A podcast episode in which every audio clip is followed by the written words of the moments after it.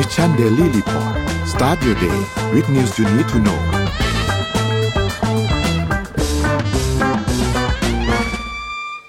สวัสดีครับนิวต้อนรับเข้าสู่ Mission Daily Report นะครับสวัสดีท่านผู้ฟังทุกท่านสวัสดีเอ็มด้วยนะครับเอ็มสวัสดีนะครับสวัสดีค่ะสวัสดีค่ะนี่ฟอร์แมตใหม่นี้พี่ยังไม่เคยเลยนะใช่ฟอร์แมตใหม่สวัสดีนะครับเอ็มฟอร์แมตใหม่ที่ไม่เคยอ่านเลยนะฮะเดี๋ยวไปลองดูซิว่าจะเป็นยังไงบ้างนะสองคนเนี่ยใครอยากให้บอสมาอีกนะคะแชร์เลยนะคะช่วยกันแชร์ไลฟ์นะคะเอาเราเริ่มที่อะไรดีเราเริ่มที่ตัวเลขก่อนนะครับเอาตัวเลขขึ้นมาเลยฮะที่อ่านะครับวันนี้นะครับดัชนีเซ็ตนะฮะปรับตัวขึ้นเล็กน้อยนะครับเมื่อวันศุกร์ที่ผ่านมานะครับสิบจุดนะฮะเล็กน้อยนะครับขยับนิดหน่อยนะครับ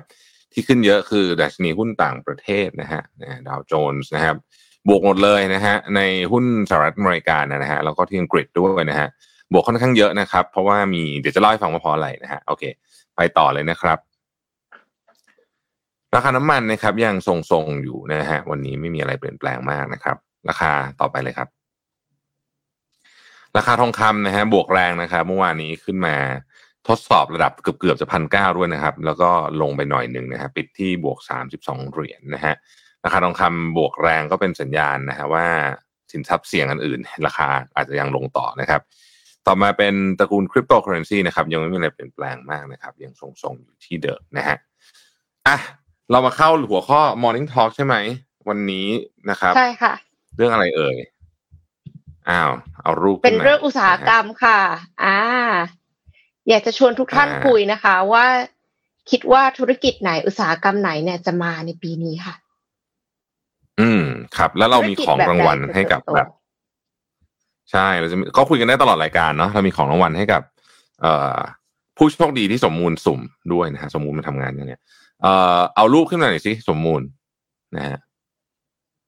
ยังไม่ตื่นนะต้องกินกาแฟหน่อยนะฮะรูปรูปของรางวัลนะรูปของรางวัลนะมาหน่อยสิอ่าของรางวัลน่ารักมากๆค่ะเพราะว่าเพราะว่าเอ็มได้มาแล้วหนึ่งนะคะชอบมากเลยค่ะพอแกะออกมาแล้วแบบโอ้โหทุกอย่างฟรุ้งฟริ้งมากนะคะอ้าวนะครับจริงๆได้มั้ยใช้เราด้วยใช้ทินเราด้วยน่ารักมากสีสวยมากค่ะสุดยอดเลยค่ะเหมาะกับวัยของเราเอ๊ะจริงๆแล้วทาร์เก็ตเด็กใช่มั้ยคะพี่แทบtarget จริงๆก็ target ทั้งเด็กทั้งผู้ใหญ่ฮะของรางวัลมานะครับ Sassy บี ที ทเวนตี้วัน collection นะฮะเดี๋ยวแจกไปเลยสิบรางวัล น, นะครับอ่ะเดี๋ยวเดี๋ยวเดี๋ยวเราเลือกกันตอนหลังนะฮะเดี๋ยวสมมูลจะทำหน้าที่นี้เองนะครับโอเคนะครับธุรกิจใดที่เอ่ออะไรนะขอโทษขอเอาหัวเรื่องอีกทีนึงธุรกิจไหนที่คิดว่าจะมาแรงค่ะในปีสองพันห้าร้อยหกสิบหกนี้ค่ะอ่าธุรกิจไหนที่จะมาแรงในปีสองพันห้าร้อยหกสิบหกนะครับโอเคงั้นขออนุญาตเริ่มข่าวเดี๋ยวจะพูดเรื่องเศรษฐกิจโลกแล้วเอ็มมีข่าวเกี่ยวกับดาวโจนส์ด้วยใช่ไหมฮะว่า Non-Farm Payroll ตัวเลขเป็นยังไงแต่อยากจะเล่าเรื่องเศรษฐกิจโลกให้ฟังสักนิดหนึ่งก่อนนะครับเอ่อเขามีการประชุมสมาคมเศรษฐศาสตร์ของสหรัฐอเมริกาเมื่อสัปดาห์ที่แล้วนะครับแล้วก็ก็มีนักเศรษฐศาสตร์ดังๆมาเต็มไปหมดเลยนะฮะดีผู้ว่าการธนาคารของอังกฤษนะครับรัฐมนตรีคลังลอเรนซ์ซัมเมอร์อดีตรัฐมนตรีคลังลอเรนซ์ซัมเมอร์นะครับเอ่อมี Chief Economist ของ ไอ เอ็ม เอฟ อะไรเงี้ยเยอะแยะเลยนะฮะก็ไปประชุมกันนะครับแล้วก็เขาก็พูดหลายประเด็นแต่ว่าประเด็นที่สำคัญสำคัญเนี่ยนะฮะคือเรื่องที่หนึ่งฮะเป็นเรื่องของดอกเบี้ยนะครับเอ่อดอกเบี้ยที่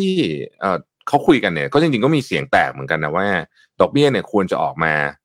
เอ่อรูปแบบไหนนะครับเพราะว่าตอนนี้เนี่ยก็มีกลุ่มนึงที่บอกว่าดอกเบี้ยของ Fed เนี่ยนะเอาเอาเอาดอกเอารูปดอกเบี้ยขึ้นมาให้นิดนึงนะฮะดอกเบี้ยของ Fed เนี่ยนะครับคงจะไม่มีวันจะกลับไปอยู่ในยุคที่เป็นดอกเบี้ยต่ำอีกแล้วนะ low interest rate เนี่ยคงไม่มีแล้วนะฮะไม่มีละนะฮะทีนี้แต่ว่านับจากวันนี้เป็นต้นไปเนี่ยจะเกิดอะไรขึ้นกับดอกเบี้ยเป็นสิ่งที่นักลงทุนจับตามองนะครับสักครู่นะครับนักลงทุนจับตามองเรื่องดอกเบี้ยมากเพราะว่าเอ่อตอนนี้มันมีได้ทั้งสามทางเลยนะฮะสำหรับดอกเบี้ยสหรัฐอเมริกานะครับทางแรกก็คือว่าขึ้นต่อไปถึงประมาณ target ที่ประมาณ ห้าจุดสองห้า แต่อยู่จะทรงๆละคือจะขึ้นช้าจากที่เคยขึ้นยี่สิบห้า basis point น่าจะเอ้ยไม่ใช่แต่ขึ้นห้าสิบ basis point น่าจะขึ้นแค่ยี่สิบห้านะครับหรือขึ้นหรืออาจจะไม่ขึ้นในบางครั้งด้วยนะครับแล้วก็จะไปทรงๆอยู่แถวห้าซึ่งก็ยังมีรูมไม่ขึ้นอีกสัก สองถึงสาม ครั้งอันนี้เป็นกลุ่มหนึ่งนะฮะกลุ่มที่สองบอกว่าเฮ้ยไตรมาสสุดท้ายของปีเนี้ยนะครับน่าจะลดดอกเบี้ยด้วยนะคือหมายถึงว่า มันน่าจะคงไม่มีขาลงแล้วปีนี้นะฮะแต่บางคนก็มองว่าเอ้ยอย่าเพิ่งชะละอย่าอย่าเพิ่งไว้วางใจไปเพราะว่าเฟดอาจจะยังคงขึ้นดอกเบี้ยอย่างต่อเนื่องเพราะว่าเอ่อต้องใช้คำว่าอะไรดีอะเงินเฟ้อที่ดูเหมือนจะเอาอยู่ตอนนี้นะฮะเอ่ออาจจะเพิ่มขึ้นไปอีกได้และที่สำคัญนั่นก็คือว่าเฟดมีประสบการณ์ช่วงพอครุมันปีเอ่อช่วงปีเจ็ดเก้าแปดศูนย์เนี่ยที่ขึ้นขึ้นแล้วหยุดอะเพราะว่ารู้สึกว่าเออน่าจะโอเคแล้วมั้งอะไรเงี้ยพอทำแบบนั้นปุ๊บเนี่ยอยู่ดีอินเฟลชั่นมันก็พุ่งขึ้นไปอีกนะฮะแล้วก็ spiral out ใช้คำว่า spiral out of control น่าจะใช้ได้นะครับซึ่งเขาก็ไม่อยากให้เกิดเหตุการณ์แบบนั้นอีกเพราะฉะนั้นโอกาสที่เฟดเนี่ยจะยังคงขึ้นดอกเบี้ยอัตราค่อนข้างเยอะเนี่ยก็มีคนคิดแบบนี้เหมือนกันนะครับหลายคนก็ให้ความคิดเห็นบอกว่าจริงๆแล้วเนี่ยเรื่องของดอกเบี้ยเนี่ยนะฮะยังคงอยู่ในจุดที่ยากเกินไปที่ที่จะบอกได้ว่ามันจะไปในทิศทางไหนนะครับแต่ความจริงข้อหนึ่งนะฮะนี้มีอาจารย์จากเบิร์กลีย์ที่อยู่ในที่ประชุมบอกคือว่า our track record at understanding inflation is really really bad คือจากประสบการณ์คือประสบการณ์ของของเราเนี่ยที่ทำเรื่องของเงินเฟ้อเนี่ยมันเราเข้าใจมันน้อยมากคือพูดง่ายๆคือว่าทำถูกน้อยมากจริงๆนะฮะมันก็ต้องจับตามองนี้เป็นประเด็นที่หนึ่งที่เป็นประเด็นที่สำคัญมากก็คือเรื่องของเงินเฟ้อนั่นเองนะครับเอ่ออันที่สองคือเรื่องของการฟื้นตัวทางเศรษฐกิจปีนี้หรือจะบอกว่า recession ในปีนี้นะครับคือปีนี้เนี่ยต้องบอกว่าหลายที่เนี่ยเราค่อนข้างเห็นแนวโน้มของการมี recession ชัดเจนนะครับโดยเฉพาะในโลกตะวันตกยุโรปเนี่ยชัดเจนนะฮะอเมริกาก็อาจจะ recession หรือไม่ recession ก็ไม่รู้แต่ว่าแนวโน้มจะ recession นี่มากกว่านะครับดังนั้นเนี่ยเอ่อ recession จะแรงและนานขนาดไหนเนี่ยขึ้นอยู่กับปัจจัยเรื่องดอกเบี้ยด้วยส่วนนึงครับแต่มันขึ้นอยู่กับปัจจัยอีกเรื่องนึงที่สำคัญมากก็คือเรื่องของความตึงเครียดระหว่างจีนกับสหรัฐนะฮะปีนี้สงครามรัสเซียกับยูเครนก็ยังคงดำเนินต่อไปและคิดว่าจะดำเนินต่อไปทั้งปีนี่แหละแต่มันจะเริ่มถอยฉากจากความสำคัญระดับโลกละเพราะว่ามันมีเรื่องอื่นเข้ามาแล้วมันก็เริ่มนานแล้วเนี่ยนะฮะสงครามรัสเซียยูเครนเขายังสู้กันดุเดือดอยู่นะครับเพียงแต่ว่าความสำคัญของมันถูกถอยฉากลงมานะครับสิ่งที่น่าสนใจคือว่าที่ความขัดแย้งที่อื่นเนี่ยพออันนี้มันเริ่มบะซาลงมันจะเริ่มประทุที่อื่นนะครับที่คนกลัวที่สุดก็คือความขัดแย้งในทะเลจีนใต้นั่นเองนะครับระหว่างสามคนก็คือไต้หวันจีนแล้วก็สหรัฐอเมริกานะฮะสหรัฐอเมริกาคือเข้ามาเป็นชัดเจนอยู่แล้วเรื่องนี้เพราะว่าผลประโยชน์ที่ไต้หวันนี่มันเยอะมากจริงๆนะฮะความขัดแย้งระหว่างจีนไต้หวันและสหรัฐอเมริกาเนี่ยทิศทางจะชัดเจนมากขึ้นเมื่อผลการเลือกตั้งของไต้หวันนะฮะจะจะเราจะก็จะได้รู้ผลรู้สึกเป็นปีนี้แล้วมั้งปีนี้ต้นปีหน้าจะไม่ได้แล้วนะครับก็น่าจะมีแนวโน้มที่จะส่งผลว่านโยบายของไต้หวันต่อไปจะเป็นยังไงซึ่งมันก็จะส่งผลต่อจีนส่งผลต่อสหรัฐอเมริกาอย่างหลีกเลี่ยงไม่ได้นะครับเพราะฉะนั้นอันนี้คือปัจจัยของโลกนะทีนี้ขออนุญาตถอยกลับมาที่ประเทศไทยนิดหนึ่งนะครับเพื่อให้ทุกท่านเห็นภาพว่าปีนี้เศรษฐกิจไทยจะเป็นยังไงนี่ผมก็คาดการณ์เอาจากประสบการณ์ส่วนตัวนะครับซึ่งอาจจะไม่ตรงกับหลายๆคนแม้อาจจะไม่ตรงกับที่คุณเป๊กคาดด้วยซ้ำแต่ว่าจะเล่าให้ฟังว่าผมคิดว่ามีประเด็นอะไรบ้างที่น่าสนใจนะฮะผมคงไม่ได้ลงดีเทลว่ามันจะเติบโตเท่าไหร่เงินเฟ้อเท่าไหร่อะไรอย่างนี้นะแต่อยากจะให้ภาพรวมแบบนี้ว่าในด้านบวกก่อนนะครับบวกของประเทศไทยเนี่ยปีนี้มีอะไรบ้างนะฮะเรื่องที่หนึ่งครับเอ่อประเทศไทยเนี่ยซึ่ง จี ดี พี จากการท่องเที่ยวเนี่ย สิบสองเปอร์เซ็นต์ นะฮะแต่ว่าอ้อมๆรวมกันนี่ยี่สิบกว่าเปอร์เซ็นต์เซว่าหนึ่งในสี่แล้วกันของ จี ดี พี ไทยเนี่ยมาจากการเซิร์ฟนักท่องเที่ยวนะครับดังนั้นเนี่ยปีนี้การท่องเที่ยวเนี่ยกลับมารีบาวด์ชัดเจนแล้วก็รีบาวด์ดีกว่าที่เราคาดไว้ในปีที่แล้วด้วยซ้ำคือปีที่แล้วเนี่ยเราดูตัวเลขเนี่ยเรากะกันไว้ตอนแรกเราบอกเจ็ดล้านนี่ก็ว่าหรูแล้วนะฮะเจ็ดล้านหลายคนโอ้โหไม่น่าจะได้มั้งสิบล้านนะครับในสุดได้สิบเอ็ดล้านซึ่งถือเป็นตัวเลขที่ดีมากนะครับปีนี้เริ่มต้นปีมาแบบสตรองเลยเพราะว่าเราเอ่อตัวเลขเนี่ยดูตัวเลขรายวันนะฮะที่ไปดูของนักท่องเที่ยวเดินทางผ่านสนามบินต่างๆมันเนี่ยก็เข้มเข้มเข้มข้นมากคือดีมากนะฮะแล้วใครที่เดินทางช่วงนี้ก็คงจะเห็นด้วยตาตัวเองอยู่แล้วว่าคนมาเมืองไทยเยอะจริงๆนะครับเอ่อถ้าท่องเที่ยวดีเนี่ยสิ่งที่มันจะดีตามคือภาคบริการนะครับภาคบริการตั้งแต่คนขับแท็กซี่คนทำร้านอาหารอะไรเยอะแยะเต็มไปหมดเลยเนี่ยนะฮะข้อดีของการที่ท่องเที่ยวดีก็คือว่านอกจากมันจะเป็น จี ดี พี ขนาดใหญ่ของประเทศไทยแล้วเนี่ยอีกข้อนึงคือมันยังส่งผลกระทบต่อคนจำนวนมากเพราะว่าภาคบริการเนี่ยเป็นภาคที่ใหญ่ที่สุดของเมืองไทยนะครับเพราะฉะนั้นเนี่ยแปลว่าอะไรแปลว่าถ้าภาคนี้ดีเนี่ยคนจำนวนมากก็จะมีเงินในกระเป๋านั่นเองนะครับอันนี้คือเรื่องที่ดีด้านที่หนึ่งนะครับเอ่ออันที่สองก็คือว่าเลือกตั้งครับเราใกล้เลือกตั้งมากแล้วหวังว่านะมันจะไม่มีอะไรอุบัติเหตุอะไรอีกเนี่ยนะครับพอใกล้เลือกตั้งเนี่ยสิ่งที่มันเกิดขึ้นคือเงินสะพัดทุกครั้งที่เลือกตั้งและครั้งนี้จะเป็นครั้งที่เงินสะพัดมากที่สุดนะนักวิเคราะห์หลายคนคาดการณ์กันไว้วันก่อนคุณสุทธิชัยหยุ่นก็เพิ่งพูดนะฮะว่านี่แหละเงินจะสะพัดมากที่สุดในการเลือกตั้งครั้งนี้นะฮะดุเดือดมากจริงๆเพราะการแข่งขันสูงมากและเป็นเดิมพันระหว่างฝ่าย ซ้ายกับขวาเนี่ยที่เข้มข้นมากคือใครพลาดครั้งนี้เนี่ยโอ้คือมันมีคือมันมีธงชัดนะฮะเพราะฉะนั้นเนี่ยใครพลาดครั้งนี้เนี่ยยาวแน่นอนแล้วมันยังยังมีปัจจัยต่างๆนะที่ต้องศึกษาเยอะนะครับอันนี้คือภาคด้านบวกนะครับจริงๆมีด้านบวกอีกหลายอย่างนะแต่ว่าอันนี้เป็นเรื่องใหญ่ๆนะฮะเอ่อเราก็จะเห็นว่าจากการที่นักเอ่อนักลงทุนต่างๆคาดการณ์ว่าดุลบัญชีเดินสะพัดของไทยจะเป็นบวกในปีนี้เพราะว่าเราติดลบมาหลายเดือนแล้วก็ปีนี้เนี่ยนักท่องเที่ยวไทยจะนักท่องเที่ยวต่างชาติจะเข้ามาเยอะใช่ไหมฮะเงินบาทเราก็เลยแข็งสุดเลยในในในบรรดาเซาท์อีสเอเชียทั้งหมดนะฮะเพราะว่าทุกคนก็เก่งว่าเอ้ยเดี๋ยวเงินบาทจะมีความต้องการสูงนะครับเงินบาทเราก็เลยแข็งค่าค่อนข้างเร็วนะครับเอ่อแต่ก็อย่าชะล่าใจไปเพราะมันมีด้านลบที่ต้องระวังเหมือนกันนะครับอันที่หนึ่งคือเรื่องส่งออกครับส่งออกชะลอตัวชัดเจนมาตั้งแต่สัญญาณตั้งแต่เดือนพฤศจิกายนแล้วเนี่ยแต่ว่ามันจะชะลอต่อไปเหตุผลเพราะว่าเศรษฐกิจโลกคู่ค้าสำคัญของเราเนี่ยนะฮะเขาชะลอตัวหมดใช่ไหมคือเขา recession นะเขาก็ซื้อของน้อยลงนะฮะเพราะฉะนั้นส่งออกไทยก็อาจจะได้รับผลกระทบพอสมควรอย่างไรก็ดีเนี่ยถ้าเราไปดูไส้ในจริงการส่งออกถูกต้องถูกต้องนี่มันส่งผลต่อคู่กันเลยนะแต่ว่าถ้าเราไปดูไส้ในของการส่งออกน้องเอ็มมันน่าสนใจตรงที่ว่าเอ่อเจ็ดสิบเปอร์เซ็นต์นะครับของการส่งออกเนี่ยเป็นบริษัทต่างชาตินะฮะหมายถึงว่าวอลลุ่มอ่ะนะเจ็ดสิบเปอร์เซ็นต์เนี่ยเป็นเป็นบริษัทที่ต่างชาติเป็นเจ้าของนะครับเพราะฉะนั้นอย่างยกตัวอย่างเช่นโตโยต้าแบบเนี้ยอ่าคือเขาผลิตในเมืองไทยส่งออกไปที่อื่นใช่ไหมแต่โตโยต้าเป็นบริษัทญี่ปุ่นแต่ว่าก็มีคนไทยทำงานที่นั่นนะคือไม่ใช่บอกว่าจะไม่มีผลกระทบแต่เนื่องจากภาคส่งออกเนี่ยจำนวนของคนน้อยกว่าในภาคบริการและการท่องเที่ยวเยอะฮะหมายถึงว่าจำนวนที่คนที่อยู่ในเซกเตอร์เนี่ยน้อยกว่าเยอะดังนั้นเนี่ยผลกระทบก็อาจจะไม่ได้ต่อจำต่อกระเป๋าตังค์คนนะคือถ้าดูเป็นเลข จี ดี พี เนี่ยเยอะแน่แต่ว่าต่อกระเป๋าตังค์คนเนี่ยก็อาจจะไม่ได้เยอะมากนะเป็นหัวนะครับอย่างไรก็ดีมันมีความน่ากลัวอยู่อีกอันนึงก็คือเรื่องหนี้ครัวเรือนครับวันก่อนเนี่ยผมฟังเอ่อที่เป็นเฮดของเครดิตบูโรของของไทยนะฮะเอ่อแกบอกว่าสมมุติว่าคนเอาสมมุติอาหยิบเจเนอเรชั่นยุคนู่นคนอายุสักสามสิบกว่าๆเนี่ยนะฮะสามสิบสองเสียว่าหยิบนานเนี่ยนะฮะไปดูสถิติเนี่ยหนึ่งร้อยคนเนี่ยนะฮะอายุสามสิบสองนะสมมุติเดินมาหนึ่งร้อยคนเนี่ยยี่สิบเจ็ดคนเป็นหนี้ที่เรียกว่าเป็นหนี้เสียแล้วก็คือค้างชำระเกินสามเดือนนะฮะแล้วจำนวนมากเนี่ยเป็นผลโดยตรงมาจากโควิดคืออันเนี้ยยังเป็นเรื่องที่น่าเป็นห่วงอยู่เพราะหนี้ครัวเรือนของไทยสูงมากนะครับแล้วก็ปัจจุบันนี้หนี้ครัวเรือนที่เป็นหนี้เสียแล้วเนี่ยมีประมาณหนึ่งล้านล้านบาทนะฮะมาจาก ห้าจุดห้า ล้านบัญชีนะฮะ ห้าจุดห้า ล้านบัญชีนี่คือรายย่อยหมดเลยนะแล้วก็เป็นหนี้ที่เป็นหนี้เสียแล้วเนี่ยหนึ่ง หนึ่งล้านล้านบาทนะครับก็อันนี้ก็ต้องจับตามองเป็นอีกปัจจัยหนึ่งความเสี่ยง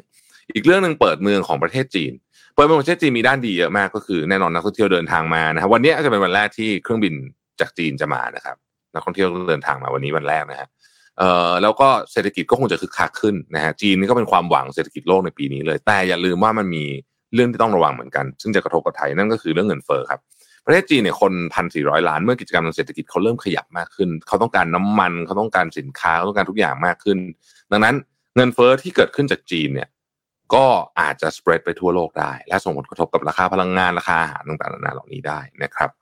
ก็น่าสนใจดีว่าเราจะเป็นยังไงต้องระมัดระวังในหลากหลายแง่มุมนะฮะพูดถึงเรื่องนี้แล้วเนี่ยเดี๋ยวจะก่อนจะไปต่อเรื่องหุ้นสหรัฐของ Non-Farm Payroll เนี่ยอยากจะเล่าให้น้องเอ็มฟังอีกนิดนึงว่าเรามีมาตรการเรื่องของกา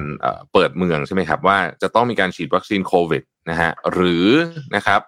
เป็นโควิดมาภายในหกเดือนอะไรอย่างเงี้ยนะฮะหรือต้องมีใบจากแพทย์ว่าทำไมถึงไม่ฉีดวัคซีนถ้าคุณในกรณีที่คุณไม่ฉีดวัคซีนนะครับแล้วก็อีกอันนึงก็คือว่าเอ่อต้องมีประกันใช่ไหมทีนี้เนี่ยพี่ก็เลยไปดูในนี้ฮะในคืออยากอยากรู้ว่าต่างประเทศเขาพูดว่าอะไรอ่ะนะคือคนไทยเราก็เราก็รู้อยู่แล้วใช่ไหมก็เลยไปดูบลูมเบิร์กนะครับบลูมเบิร์กก็พูดถึงประเด็นนี้ว่าเออเนี่ยเรารีเขาใช้คำว่า reimpose นะครับเอ่อเริ่มต้นวันจันทร์สิ่งที่บลูมเบิร์กคอมเมนต์เลยอันที่หนึ่งก็คือว่าระยะเวลามันสั้นมากไปถึงว่าถึงแม้ว่าเราจะแอสซูมว่าคนฉีดวัคซีนกันเยอะแล้วก็เถอะแต่ว่าระยะเวลาในการบอกว่าจะใช้อันเนี้ยเริ่มต้นวันนี้ใช่ไหมเริ่มต้นวันนี้ถึงสิ้นเดือนกระทันหันมากนะฮะกระทันหันมากนะครับแล้วก็ถ้าให้พี่แปลภาษาอังกฤษอย่างที่เขาเขียนเนี่ยนะฮะคือเขาให้ความเห็นว่านโยบายนี้เป็นนโยบายแบบคล้ายๆกับว่ามีความกล้ากลัวๆนิดหนึ่งคือเราท่องเที่ยวก็อยากได้แต่ก็กลัวนึกออกไหมคือมันก็เลยมาออกมาเป็นนโยบายที่ดูมีความครึ่งกลางหน่อยนึงอะไรแบบนี้นะฮะแล้วก็มีช่องให้ตีความเยอะเช่นถ้ามีอาการโควิดถ้ามีอาการ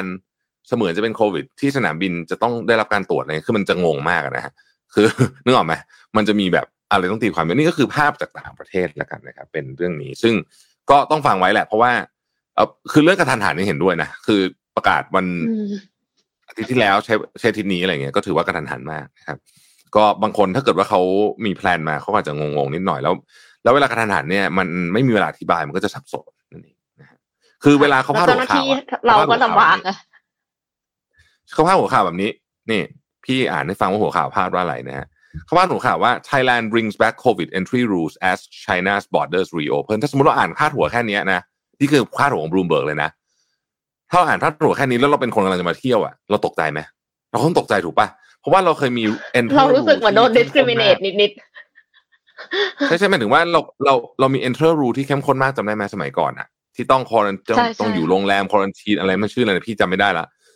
อะไรโกโก้สักอย่างอ่ะนั่นน่ะเพราะฉะนั้นถ้าอ่านหัวข้อหัวข้อข่าวแค่นี้คนก็ตกใจเหมือนกันนะครับแต่ก็หวังว่าทุกอย่างจะเป็นไปได้ด้วยดีนะฮะทุกอย่างจะราบรื่นนะครับอ่ะโอเคครับน้องเอ็มเชิญต่อได้เลยครับขอบคุณครับโอเคค่ะไปต่อกันที่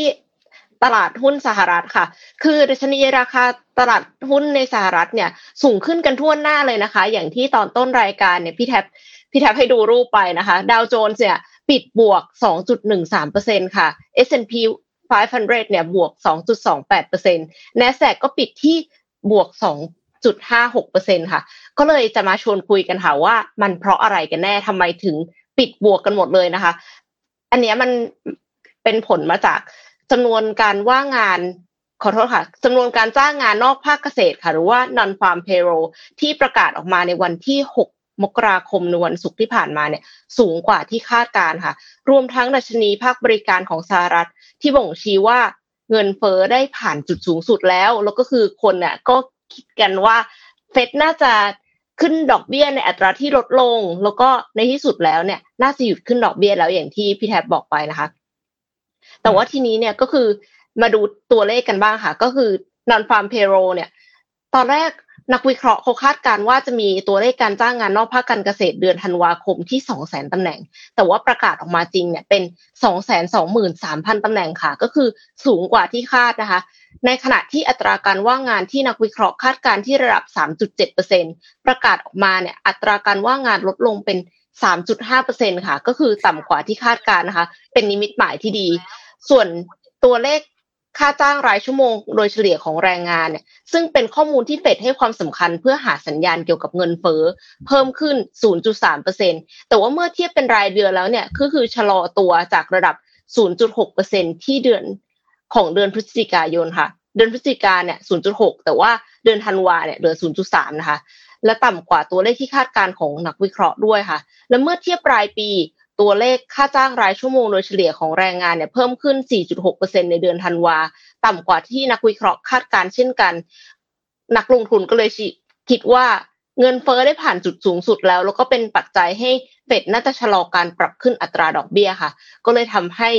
หุ้นปิดบวกกันทั้งนั้นเลยนะคะท่ามกลางข่าว Tech Layoff ที่มีบริษัท Tech เนี่ยออกมา lay off เพิ่มขึ้นเพิ่มขึ้นนะคะล่าสุด Salesforce ก็ lay off คนประมาณ สิบเปอร์เซ็นต์ แล้วก็ lay off across the board ด้วยก็คือหมายความว่าไม่ได้หมายไม่ได้ lay off เฉพาะคนที่ performance ไม่ดีแล้วก็ไม่ได้ lay off เฉพาะ customer service หรือว่าคนที่คนที่ต้องดีลกับ customer เป็นเซลล์เท่านั้นนะคะ engineer ก็มีโดนบ้างเหมือนกันแต่ว่าเอ็มถามมาจากเพื่อนเพื่อนที่เป็นคนอเมริกาที่อยู่ที่ที่อยู่ที่ Salesforce เนี่ยเขาบอกว่าส่วนมากก็ยังเป็น client facing อะค่ะก็คือเป็นคนที่เป็นเซลล์เป็นคนที่ดูแลลูกค้าที่โดน lay off ไปเยอะๆแต่ว่าหลังจากเนี้ยน่าจะมีอีกมีอีกแล้วก็คืออย่างที่บอกไปว่าไม่ได้ขึ้นอยู่กับ performance ไม่ได้หมายความว่าคุณเป็นคนที่เป็นพนักงานที่ทำงานดีแล้วจะไม่โดน lay off คือถ้าสมมติว่าอยู่ใน business unit ที่เขาคิดว่าเขาจะปิดแล้วเขาจะไม่เอาแล้วอะค่ะก็คือโดน lay off ไปทั้งก้อนได้เหมือนกันค่ะอืมครับก็เรื่อง lay off นี่ก็ล่าสุดก็เพิ่งมี Amazon ใช่ไหมน้องเอ็มก่อนหน้า Salesforce เนี่ยที่ lay off ไปดุเดือดพอสมควรทีเดียวนะฮะ สองหมื่น ตำแหน่งนะครับถ้าเราไปดู Tech lay off เนี่ยแล้วก็อาจจะมีอีกด้วยแล้วก็อาจจะมีอีกนะฮะคือนี่ Amazon นี่เปิดมาก็ lay off เลยนะครับเอ่อเพราะนี่ถ้าไปดู Tech lay off เราเห็นว่านี่รวมๆกันน่าจะเป็นแสนตำแหน่งแล้วนะในเฉพาะในฝั่งอเมริกานะไม่รวมที่อื่นนะฮะใช่ค่ะเอ่อก็ก็แสดงว่ามันมันชะลอตัวจริงแต่ว่าพูดถึงประเด็นนี้นิดนึงนะอันนี้พูดถึงอันนี้พูดความคิดเห็นส่วนตัวนะครับ disclaimer ก่อนว่าอันนี้เป็นความคิดเห็นส่วนตัวเพราะฉะนั้นเนี่ยเอ่อถ้าเอาไปใช้แล้วมันผิดเนี่ยก็อย่ามาโทษผมนะ มีความรู้สึกว่าตอนนี้หุ้นเทคอเมริกาเริ่มน่าสนใจมากเพราะมันลงมาเยอะมากแล้วจริงๆนะครับมันลงมาเยอะมากจริง แล้วก็ใครที่รู้สึกว่ายังมีกระสุนเหลืออยู่เนี่ยก็ก็น่าสนใจนะผมคิดว่าลองดูก็ได้นะฮะคือตัวผมเองก็ตัวพี่เองก็เริ่มเข้าแล้วตอนนี้เพราะว่าเริ่มรู้สึกว่าเฮ้ยมันมันเวิร์กมันเวิร์กนะฮะมันคือมันราคามันดีอะนะฮะคือราคาดูพีแล้วกันอะไรอย่างเงี้ยดูต้องดูต้องดูหลายอย่างครับต้องหลายอย่างดูเป็นรายตัวดูเป็นรายตัวเดี๋ยวนี้ซื้อหุ้นมันกลับมาซื้อหุ้นเป็นรายตัวแล้วนะหุ้นอเมริกานะเพราะว่ารู้สึกว่าเออตัวเนี้ยเราเรามีเราเรามีข้อมูลพอสมควรเพราะซื้อทั้งหมดบางทีเราก็งงๆเหมือนกันนะฮะอ่ะ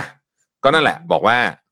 อย่างที่บอกนะครับแต่ถ้าใครซื้อแล้วเจ๊งก็อย่ามาโทษผมนะฮะผมแค่พูดเล่าให้ฟังข้อคิดเห็นส่วนตัวนะฮะทีนี้อยากจะพูดเรื่องนึงอ่ะอาจจะรู้สึกแบบกระชากฟิลนิดนึงนะครับเพราะว่าเราเรียงข่าวกันแบบตามใจมากๆเลยเนี่ยนะฮะเรื่องป้ายฮะยังไม่จบอยากคุยเรื่องป้ายนิดนึงป้ายของเอ่อสถานีรถไฟของเราสถานีกลางบางซื่อคือทำไมถึงไม่จบสักทีบางคนบอกโอ้ยมันเงินนิดหน่อยเองอะไรอย่างเงี้ยนะคือต้องบอกว่าอย่างงี้ฮะเงินอาจจะไม่เยอะก็จริงสามสิบสามล้านแต่ว่าอันเนี้ยมันเป็นการแสดงให้เห็นเลยว่าประสิทธิภาพการทำงานของไม่รู้อะของใครสักคนหนึ่งเนี่ยนะฮะที่เกี่ยวข้องเนี่ยมันไม่ดีเพราะอะไรมันแย่แล้วกันใช้คำนี้เลยนะฮะการเปลี่ยนป้ายเนี่ยถามว่าผิดกฎหมายไหมอ่ะต้องถามอย่างนี้ก่อนไม่ผิดครับเพราะว่าทุกอย่างถูกต้องทำถูกต้องตามกฎหมายหมดและการเรียกเรียกมาเจ้าเดียวซื้อแบบพิเศษอะไรก็ไม่ผิดอีกอะมันก็มีระเบียบรองรับอยู่แต่การไม่ผิดไม่ได้หมายความว่ามันควรทำนะฮะเพราะว่าอันที่หนึ่งก็คือถ้าคุณรู้แล้วคุณจะต้องการชื่อใหม่อ่ะถามก่อนว่าจะทำป้ายใหญ่ๆไปตั้งแต่ตอนแรกทำไมใช่ไหมอันนี้ที่หนึ่งนะฮะอันที่สองคือเอ่อทำไมทำไมถึงต้องใช้คำว่าทำไมถึงคิดว่าป้ายใหญ่สำคัญเออเอาอย่างนี้แล้วกันนะฮะคือที่ต้องพูดแบบนี้เนี่ยเพราะว่าเอาผมให้ดูก่อนทีมงานเอารูปสถานีรถไฟของโลกที่ใหญ่ๆที่เป็นสถานีรถไฟหลักๆของโลกเนี่ยขึ้นมาดูนะฮะว่าเขาทำป้ายใหญ่หรือเล็กกันอ่ะให้ดูนะฮะผมเตรียมรูปมานะฮะเมื่อเช้านั่งดาวน์โหลดอยู่ว่าเออเขาทำป้ายใหญ่เลยเพราะว่าเท่าที่จำได้เนี่ยมันไม่มีที่ไหนป้ายใหญ่เลยว่ะนะฮะเอาไปดูที่หนึ่งนะที่แรกเลยครับโตเกียวสเตชันนะฮะที่นี่หาป้ายแทบไม่เจออย่างนี้ดีกว่าไปหาป้ายโตเกียวสเตชันกำลังมองอยู่ว่าใครหาป้ายเจอบอกหน่อยนะฮะโตเกียวสเตชันนี่เป็นสายรถไฟที่สวยมากนะครับแล้วก็อาจจะไม่ได้บีซี่ที่สุดในญี่ปุ่นในญี่ปุ่นเพราะที่บีซี่ที่สุดคือชินจูกุแต่ว่าอันเนี้ยหาป้ายไม่เจอนะฮะคลาสสิกมากนะฮะอ่าเนี่ยนะฮะสวยงามนะครับไม่มีป้ายเล็กๆมีจึ้งหนึ่งใครไปหาถ่ายมาให้นิดนึงนะฮะอ่ะต่อฮะนี่คือสถานีที่เยอรมันนะฮะเอ่อมันคือสถานีมันมันคือเมนอะสถานีเมนของแฟรงก์เฟิร์ตนะฮะใหญ่มากเหมือนกันนะนี่คือโอ้โหดูรางรถไฟเดี๋ยวเพียบเลยนะฮะป้ายครับขอดูป้ายหน่อยป้ายชื่อเป็นไงนี่อะเอ็มเห็นปะเห็นไหมเห็นว่าขี่รถสถานีรถไฟอะอ่านะฮะป้ายจิ๋วตรงนี้นะครับอ่าต่อมาฮะนี่ที่ไหนรู้ไหมสายรถไฟที่ดังที่สุดในโลก Grand Central Station ที่นิวยอร์ก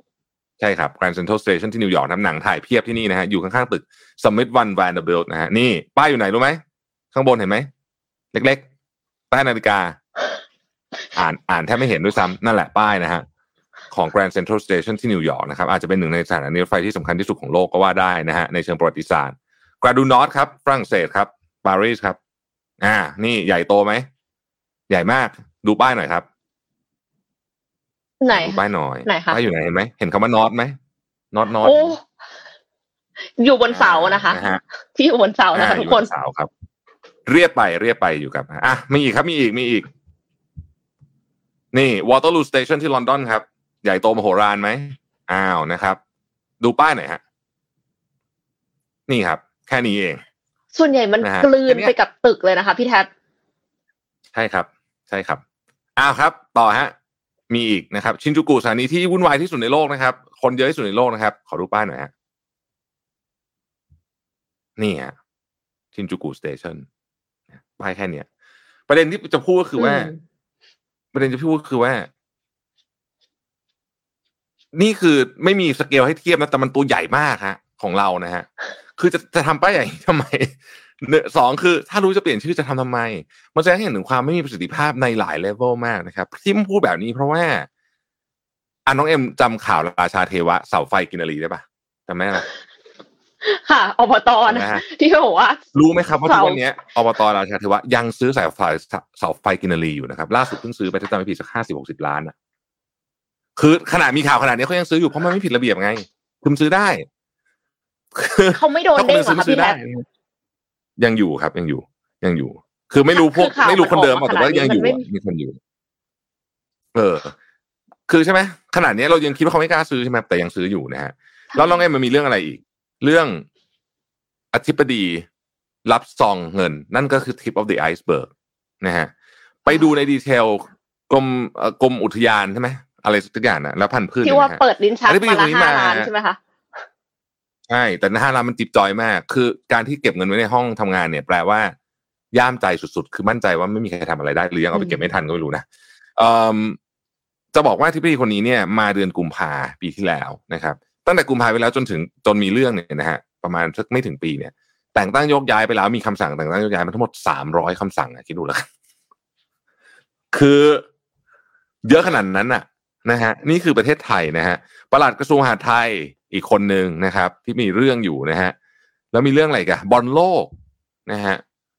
นี่นี่แค่แบบที่นึกออกในแป๊บเดียวเนี่ยนะในช่วงเวลานิดเดียวเนี่ยนะพวกนี้เนี่ยมาแสดงให้เห็นถึงวิธีการทำงานของคนที่มีอำนาจทั้งสิ้นเลยนะครับและป้ายสถานีก็เป็นอีกอันหนึ่งที่ที่สะท้อนเรื่องนี้เช่นกันนะฮะจึงเป็นเหตุผลที่ทำไมเราถึงไม่ควรปล่อยผ่านแม้ว่าจะเป็นเป็นเงินสามสิบสามล้านบาทคงไม่ได้คิดว่าเป็นเรื่องอะไรเยอะแยะขนาดนั้นหรอกในในเชิงของตัวเลขนะฮะแต่มันสะท้อนให้เห็นว่า I don't care จะทำแบบนี้จะทำไมเหมือนซื้อเสาไฟกินนาลี I don't care ทำไมจะทำอะไรได้นึกออกไหมประชาชนตาดำๆเจ้าของภาษียังแกจะทำอะไรได้ทำไม่ได้หรอกเพราะว่า I don't care นึกออกไหมไม่แคร์จริงทำไมถึงคิดไม่ออกฮะถ้าเป็นเงินตัวเองถามจริงจะทำแบบนี้ไหมไม่มีทางถ้าเงินออกจากกระเป๋าตัวเองถูกต้องใช่ไหมอ่ะนั่นแหละนะฮะก็พอหอมปากหอมคอ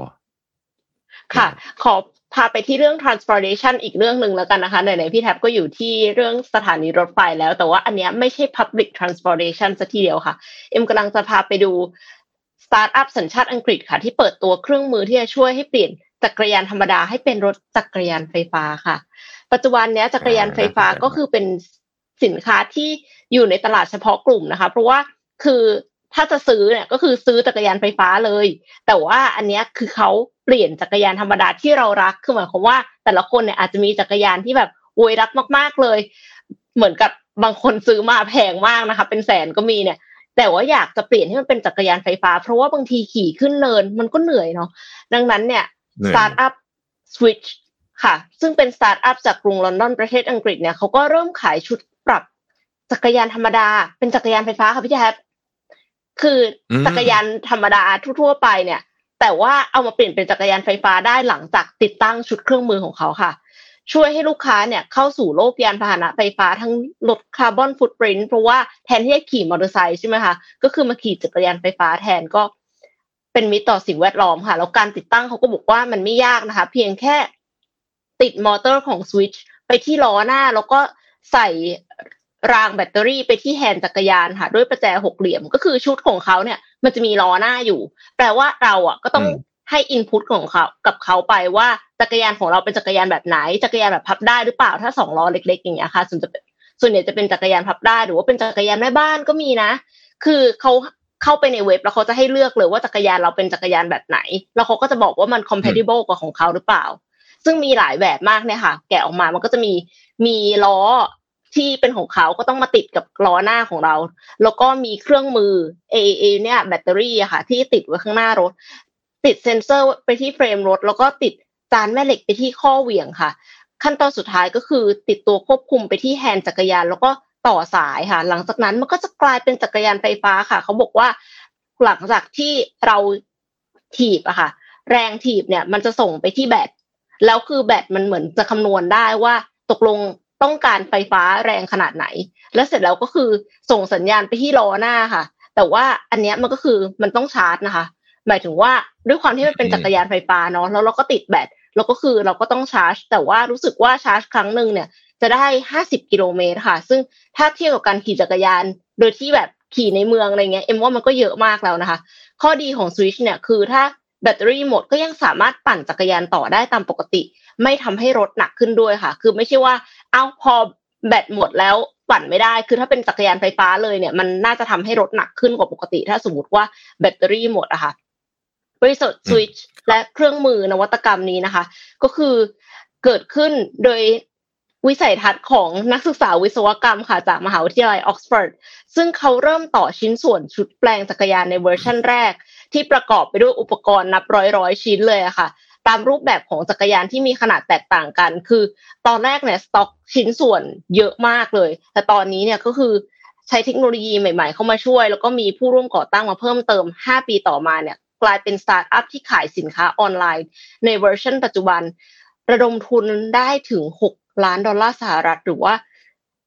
สองร้อยเจ็ดล้านบาทนะคะทำให้ภายในปีสองพันยี่สิบสองปีเดียวเนี่ย Switch วางแผนจัดส่งชุดเครื่องมือแปลงแปลงจักรยานให้เป็นจักรยานไฟฟ้าเนี่ย สามหมื่น ชิ้นแล้วก็มีรายได้ราวยี่สิบล้านดอลลาร์สหรัฐหรือหกร้อยเก้าสิบล้านบาทค่ะแล้วก็มีพนักงานประมาณเจ็ดสิบคนแล้วด้วยนะคะชุดเครื่องมือเนี่ยถ้าใครสนใจราคาเริ่มต้นตั้งแต่ห้าร้อยดอลลาร์สหรัฐค่ะหรือว่าประมาณ หนึ่งหมื่นแปดพัน บาทที่มีแบตเตอรี่ขนาดเก้าสิบแปดวัตต์ชั่วโมงนะคะไปจนถึงขนาดหนึ่งร้อยแปดสิบวัตต์ราคาแปดร้อยดอลลาร์สหรัฐหรือว่าประมาณ สองหมื่นแปดพัน บาทแล้วก็จะเริ่มจัดส่งไปยังลูกค้าในช่วงไตรมาสที่สามของปีนี้เป็นต้นไปค่ะถ้าใครสนใจเนี่ยก็สามารถเข้าไปสั่งได้นะคะ Switch เนี่ยสะกดด้วยตัว Y นะคะไม่ใช่ตัว I แต่ว่าทีนี้ก็คือ เอฟ วาย ไอ ว่าถ้าจะปั่นในกรุงเทพมันก็ต้องเลือกทางปั่นสักนิดนึงนะคะไม่อย่างนั้นเนี่ยก็อาจจะอันตรายใช่ไหมคะพี่แท็บจริงครับจริงเพราะว่ากรุงเทพไม่ค่อยเหมาะกับจักรยานไม่เหมาะเลยแหละอืมนะฮะโอเคก็เป็นน่าสนใจมากนะครับอันนี้แต่ว่าถ้าเกิดอยู่ยุโรปอยู่โคเปนเฮเกนเนี่ยคงได้ใช้บ่อยมากเพราะว่าที่นู่นเขาปั่นจักรยานกันเยอะจริงจังนะครับต่อเลยนะฮะสำหรับเรื่องของยานพาหนะเนี่ยก็มีอีกเรื่องนึงนะครับที่หลายท่านก็อาจจะได้เห็นข่าวมาแล้วผมขอรวบสองเรื่องนี้เป็นเรื่องเดียวเลยคือเรื่องของ Tesla นะครับเรื่องที่หนึ่งก็คือ Tesla เนี่ยประกาศลดราคารถยนต์ทั้งในสหรัฐอเมริกาจีนนะครับจีนนี่รอบสองรอบแล้วนะสองรอบแล้วนะฮะภายในระยะเวลา1 1ไตรมาสเนี่ยลดไปสองรอบแล้วนะครับรวมถึงในออสเตรเลียเกาหลีใต้นะครับญี่ปุ่นด้วยนะฮะและคาดการณ์ว่าในเมืองไทยเองซึ่งยังไม่ได้ส่งมอบรถยนต์เลยเนี่ยนะฮะก็อาจจะได้รับการลดราคาด้วยอ่าจะด้วยนะฮะเพราะว่าการแข่งขันสูงขึ้นนะครับดีมานด์มันเริ่มส่งตัวนะฮะเอ่อนี่ก็เป็นสาเหตุนะครับแล้วก็ต้องบอกว่าตั้งแต่มีการแต่งตั้งทอมจูซึ่งเป็นผู้บริหารตลาดจีนและเอเชียให้มาคุม Tesla ทั้งหมดเป็นเบอร์สองรองจากอีลอนมัสก์เลยเนี่ยนะครับก็มีการลดราคามาหลายต่อหลังต่อเนื่องนะครับรวมไปถึงการปรับอัตราดอกเบี้ยที่มีการปรับอัตราดอกเบี้ยขึ้นเยอะเนี่ยนะฮะก็ส่งผลต่อกำลังซื้อของเอ่อต้องใช้คำว่ากำลังซื้อของผู้บริโภคด้วยนะครับ Tesla เนี่ยลดราคารถยนต์ลงมาขึ้นอยู่กับตลาดไหนเนี่ยนะฮะเอ่อประมาณ สิบสามถึงยี่สิบสี่เปอร์เซ็นต์ นะครับอ่านะฮะบางบางตลาดก็เยอะหน่อยบางตลาดก็น้อยหน่อยนะครับก็ทำให้เอ่อเหมือนกับดีมานด์ Tesla ก็กลับมาคึกคักอีกพอสมควรนะครับแต่ในยุโรปเนี่ยแกไม่ลดนะฮะเพราะว่ายุโรปเนี่ยยอดขายดีมากนะฮะปียอดขายใน year on year เพิ่ม เก้าสิบสามเปอร์เซ็นต์ นะครับแล้วก็ยุโรปเนี่ยต้องบอกว่าส่วนแบ่งการตลาดของ Tesla เนี่ยเพิ่มขึ้นจาก สิบสองเปอร์เซ็นต์ เป็นเกือบสิบอ่ะ สิบเก้าเปอร์เซ็นต์ จาก สิบสองเปอร์เซ็นต์ เป็น สิบเก้าเปอร์เซ็นต์ นะครับได้ถึง เจ็ดเปอร์เซ็นต์ เลยในปีที่แล้วซึ่งถือว่าเยอะมากนะฮะทีนี้นอกจากอันนึงซึ่งข่าวนี้ผมตื่นเต้นมากนะก็คือเรื่องของประกันรถยนต์นะคืออย่างที่ทุกคนรู้กันว่าประกันรถยนต์เนี่ยมันแพงมากสำหรับรถยนต์ไฟฟ้านะครับอาจจะเป็นเพราะว่าบริษัทประกันก็จะยังงงๆอยู่ว่าไอ้นี่มันจะซ่อมเยอะหรือซ่อมน้อยนะฮะแล้วแบตมันจะยังไงอะไรคือมันยังงงอยู่ก็เลยซัดไปก่อนแพงๆนะครับใครที่ซื้อ Tesla ไปล็อตแรกๆเนี่ยนะฮะเจอประกันหลักแสนนะตอนนี้เริ่มถูกลงหน่อยแล้วนะฮะคือคือแพงมากนะประกันแสนนึงเนี่ยนะฮะทีนี้เอ่อตอนนี้เนี่ยนะครับ Tesla เนี่ยก็เลยต้องบอกว่าปิ๊งไอเดียหนึ่งขึ้นมานะครับจะเริ่มที่สหรัฐก่อนนะฮะเขาจะทำระบบประกันภัยของตัวเองที่ชื่อว่า Tesla Insurance ครับซึ่งอันเนี้ย disrupt วงการประกันของจริงเลยเหตุผลเพราะ Tesla มีของอย่างนึงที่บริษัทประกันไม่มีครับคือข้อมูลของผู้ใช้รถฮะผู้ใช้รถ Tesla ข้อมูลที่ Tesla มีเนี่ยละเอียดมากละเอียดถึงขนาดที่ว่าคุณขับจี้หรือเปล่านะฮะคุณเอ่อใช้ออโต้ไพลอตแล้วก็มือไม่จับพวงมาลัยหรือเปล่าอะไรแบบนี้วันก่อนมันมีข่าวหนึ่งไม่รู้เอ็มเห็นป่ะที่มันมีมันมีคนเรียกว่าเล่นยามานะฮะเล่นยามาอัพยามาเนี่ยเสร็จแล้วก็ขับ Tesla ตั้งออโต้ไพลอตไปบ้านเพื่อนนะฮะ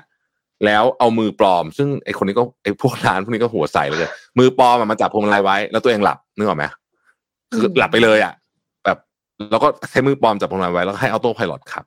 จนเกิดการลากไล่ล่าของตำรวจนะฮะจนในที่สุดไม่รู้ทำไงเขาทำไงไม่รู้รถหยุดอ่ะแต่กว่าจะหยุดนี่คือนานมากนะแล้วก็เจอตัวตัวก็ยังหลับอยู่อะไรแบบนี้นะไอ้พวกนี้ก็จะแน่นอนนะครับอันนี้คือ extreme case นะอืมก็จะก็ใครก็ตามพฤติกรรมของรถแย่มันก็จะแพงขึ้นแพงขึ้นนะฮะทีเนี้ยคะแนนพวกนี้ก็จะถูก คอนเวิร์ตมาเป็นเบี้ยประกันที่คนนั้นต้องจ่ายจากจากพฤติกรรมการขับรถของตัวเองครับสมมุติคุณปีนี้สมมุติ period เนี้ยคุณจ่ายสมมุติคิดเป็นเดือนก็ได้เดือนนี้คุณขับรถดีฮะเดือนหน้าคุณก็ประกันรถแต่ถ้าคุณขับกลับมาขับรถแย่ประกันคุณก็เพิ่มอะไรอ่าเรียกว่าเป็นเรียกเป็น safety score rating อะไรเงี้ยตอนนี้เริ่มสิบสองรัฐแล้วนะครับซึ่งต้องบอกว่ามัน disrupt จริงๆเพราะเพราะเขามีข้อมูลที่คนอื่นไม่มีใช่ไหมคือข้อมูลการรถ Tesla มันเก็บข้อมูลละเอียดมากนะฮะละเอียดถึงขนาดที่ว่ารู้หมดเลยว่าคุณเปิดประตูไหนที่ไหนคนนั่งกี่คนอะไรเงี้ยรู้หมดเลยนะคือละเอียดมากนะฮะเพราะเนี่ยอันนี้ก็เป็นอันนึงที่น่าสนใจว่าจะเข้ามาทำอะไรได้บ้างนะครับทีนี้ขออีกขั้นตอนอีกข่าวหนึ่งนะครับเอ็มเอ่อมันมีข่าวของตู้ห่าวนะฮะที่น่าสนใจนะครับเดี๋ยวทีมงานเตรียมคลิปเลยนะฮะคืออย่างนี้จริงๆคุณสุทธิชัยบอกว่าต้องอ่านว่าตู้ห่าวไม่ใช่ตู้ห่าวแต่มันตู้ห่าวไปแล้วก็อ่าห่าวก็ได้เพราะว่าคนอ่านทั้งเมืองนั้นนะฮะแต่จริงๆต้องอ่านว่าตู้ห่าวนะฮะคืออันนี้คือคือถ้าอ่านแบบภาษาจีนเลยเนี่ยนะทีนี้อย่างนี้ฮะคือล่าสุดเนี่ยนะครับคุณชูวิทย์ซึ่งต้องบอกว่าตอนนี้แกก็ต้องบอกว่าอะไรนะเขาเรียกว่าอะไรนะกินดีหมีมานะฮะคือดับเครื่องชนที่น่ากลัวมากนะฮะคุณชูวิทย์ก็ออกมาเปิดเผยนะครับบอกว่ามีความสัมพันธ์นะครับของตู้ห่าวหรือตู้ห่าวเนี่ยนะฮะกับหลานชายของท่านนายกรัฐมนตรีอ่านะฮะคือเรื่องของเรื่องมันเป็นแบบนี้สั้นๆเลยนะผมเล่าไว้สั้นๆอ่าทีมงานเอารูปอ่าขึ้นมาดูนะฮะเป็นอย่างนี้นะฮะคือคือเป็นลูกของลูกของพลเอกปรีชาจันทร์โอชาซึ่งเป็นเอ่ออดีตท่านผู้เป็นเสนาธิการทหารบกนะฮะแล้วก็เป็นวุฒิสมาชิกด้วยเนี่ยนะฮะคือคุณชูวิทย์ก็บอกว่าอย่างงี้ฮะต้องใช้คำว่ากล่าวหาดีกว่าเอ่อบอกว่านะครับหลานของนายกรัฐมนตรีเนี่ยนะฮะเอานำเข้ารถบัสมาในนามของห้างหุ้นส่วนจำกัด Contemporary Construction นะฮะใครอยากจะดูงบประมาณก็ไปดูไม่ใช่ดูงบของบริษัทนี้ไปดูใน ดี วี ดี ได้นะครับแล้วก็ให้ตู้ห่าวเช่าเนี่ยนะฮะในนามบริษัท เอ็ม แอนด์ เอ็ม Transportation Service นะครับแล้วคุณชูวิทย์ก็บอกว่าคนอื่นที่เกี่ยวพันกับคดีเนี่ยถูกเรียกหมดนะครับบริษัทรถบัสรถบัสอื่นๆก็ถูกเรียกแต่บริษัทนี้ที่เป็นของหลานชายนายกรัฐมนตรีเนี่ยไม่ถูกเรียกประเด็นก็คือว่าพอไปสัมภาษณ์นายกรัฐมนตรีวันก่อนนายกรัฐมนตรีลงพื้นที่สิงห์บุรีนะฮะแล้วนักข่าวสัมภาษณ์ประเด็นนี้นะครับอยากให้ทุกท่านฟังคลิปว่าปฏิกิริยาของพลเอกประยุทธ์จันทร์โอชาต่อคำถามนี้ที่ตอบนักข่าวเป็นยังไงฮะอ่ะคลิปพร้อมไหมครับฟังกันหน่อยเชิญครับไม่ค่ะท่านท่านคุณชูวิทย์ออกมาพูดนะครับนายกท่านไม่เป็นศัตรูเธอท่านพยายามจะไม่หงุดหงิดอยู่แล้วใช่ไหมท่านนายกคะเรื่องที่คุณชูวิทย์พาดพิงถึงแต่ไปถึงหลานชายของท่านนายกอะค่ะท่านนายกคือไม่ตอบฮะไม่ตอบหรือเรียกว่าถามอย่างตอบอย่างก็ได้นะเออนะฮะก็นี่แหละฮะเป็นเรื่องร้อนๆของตอนนี้นะฮะคุณชูวิทย์แกก็ดับเครื่องชนจริงนะตอนนี้นะฮะอ่ะเอาอีกสักนิดนึงไหมน้องเอ็มก่อนเราจะไปต่อนะฮะคือไม่ได้เกี่ยวกับเรื่องการเมืองนะครับเป็นเรื่องของอียิปต์ครับหลายท่านอาจจะแบบทับอียิปต์มีอะไรนะอ่าอียิปต์ตอนนี้กำลังมีใครหนักหน่วงมากไอ เอ็ม เอฟ เพิ่มอีกเอาเอาตัวเลขสำคัญให้ดูก่อนนี่คือเงินอียิปต์นะฮะเงินปอนด์อียิปต์นะครับคือดูดิฮะไอ้ไอ้ตั้งๆนี่คือปล่อยลอยตัวนะฮะตอนนี้เนี่ย ยี่สิบเจ็ดจุดหนึ่ง จากเดิมประมาณสิบหกเห็นไหมเอ็มต้นต้นปีเนี่ยสิบหกนะฮะปีที่แล้วนะฮะสิบหก ยี่สิบเจ็ดจุดหนึ่ง นะฮะเอ่อคือก็คืออ่อนค่ามาเยอะมากเสร็จแล้วเนี่ยไม่ใช่แค่นี้ตลาดมืดซื้อขายกันอ่อนกว่านี้อีกนะครับอันนี้มีทรงคล้ายต้มยำกุ้งมากเลยนะแต่คือเขาปล่อยลอยตัวก่อนเท่านั้นเองแต่ว่าทรงมันคล้ายต้มยำกุ้งมากนะครับนอกจากนั้นถ้าไปดูอินเฟลชันครับอินเฟลชันอียิปต์เนี่ยก็สูงที่สุดเอ่อในรอบรู้สึกจะเป็นสิบสองปีนะครับอินเฟลชันในอียิปต์ปัจจุบันนี้แต่แต่ยี่สิบแต่ถ้าไปดูของสำคัญคือฟู้ดอินเฟลชันคือราคาอาหารเนี่ยนะครับรูมเบิร์กรายงานว่าราคาอาหารของอียิปต์เนี่ยนะฮะเอ่อเพิ่มขึ้น สามสิบเปอร์เซ็นต์ แล้วนะครับเยอะมากนะครับ สามสิบเปอร์เซ็นต์ นี่เยอะมากอียิปต์เนี่ยเขามีอาหารอย่างหนึ่งที่เป็นอาหารประจำชาติเขาเลยเนี่ยนะฮะซึ่งชื่อว่าโคเชเร่นี่เป็นอย่างนี้นะฮะมันเป็นอ่าพาสต้าข้าวถั่วเลนทิลส์ไอถั่วชิกพีนะฮะอะไรอย่างเงี้ยแล้วก็หัวหอมผัดนี่เห็นแล้วหิวเลยนะฮะเนี่ยนะฮะไอทั้งหมดเนี้ย raw material เนี่ยมาจากยูเครนกับรัสเซียเกือบหมดเลยนะฮะก็เลยก็เลยมีปัญหามากๆนะครับนอกจากนั้นเนี่ยนักท่องเที่ยวหลักที่มาอียิปต์เนี่ยส่วนนักท่องเที่ยวหลักกลุ่มหนึ่งก็คือนักท่องเที่ยวจากรัสเซียนะครับตอนนี้อียิปต์มีปัญหาเยอะมากแล้วก็การบริหารงานโดยผู้นำเผด็จการของอียิปต์นะครับ นายพลเอ่อ แอล ซี ซี เนี่ยนะฮะซึ่งรัฐประหารมาตั้งแต่ปีสองพันสิบสามนะฮะยังอยู่ในอำนาจเนี่ยนะครับก็เอาเงินไปทำโครงสร้างพื้นฐานต่างๆนะซึ่งมันไม่ค่อย pay off สักเท่าไหร่ตอนนี้วิธีการแก้ปัญหาของอียิปต์ก็คือดอลลาร์จะหมดใช่ไหมก็ควบคุมการเข้าออกของเงินนะครับแล้วก็มีการพิจารณาจะ privatize นะครับกิจการต่างๆของรัฐเพิ่มเติมนะฮะก็คือเอากิจการที่เป็นโครงสร้างพื้นฐานต่างๆนะครับน้ำไฟฟ้าอะไรพวกนี้เอาไป privatize ขายนะฮะค่ะขายเพื่อเอาเงินขายอะรู้สึกว่าเขาเขาขายเพื่อเอาเงินเขาประเมินว่าจะมีสักประมาณ nine billion US dollar ที่จะขายได้ที่แบบว่าเป็น infrastructure อะค่ะ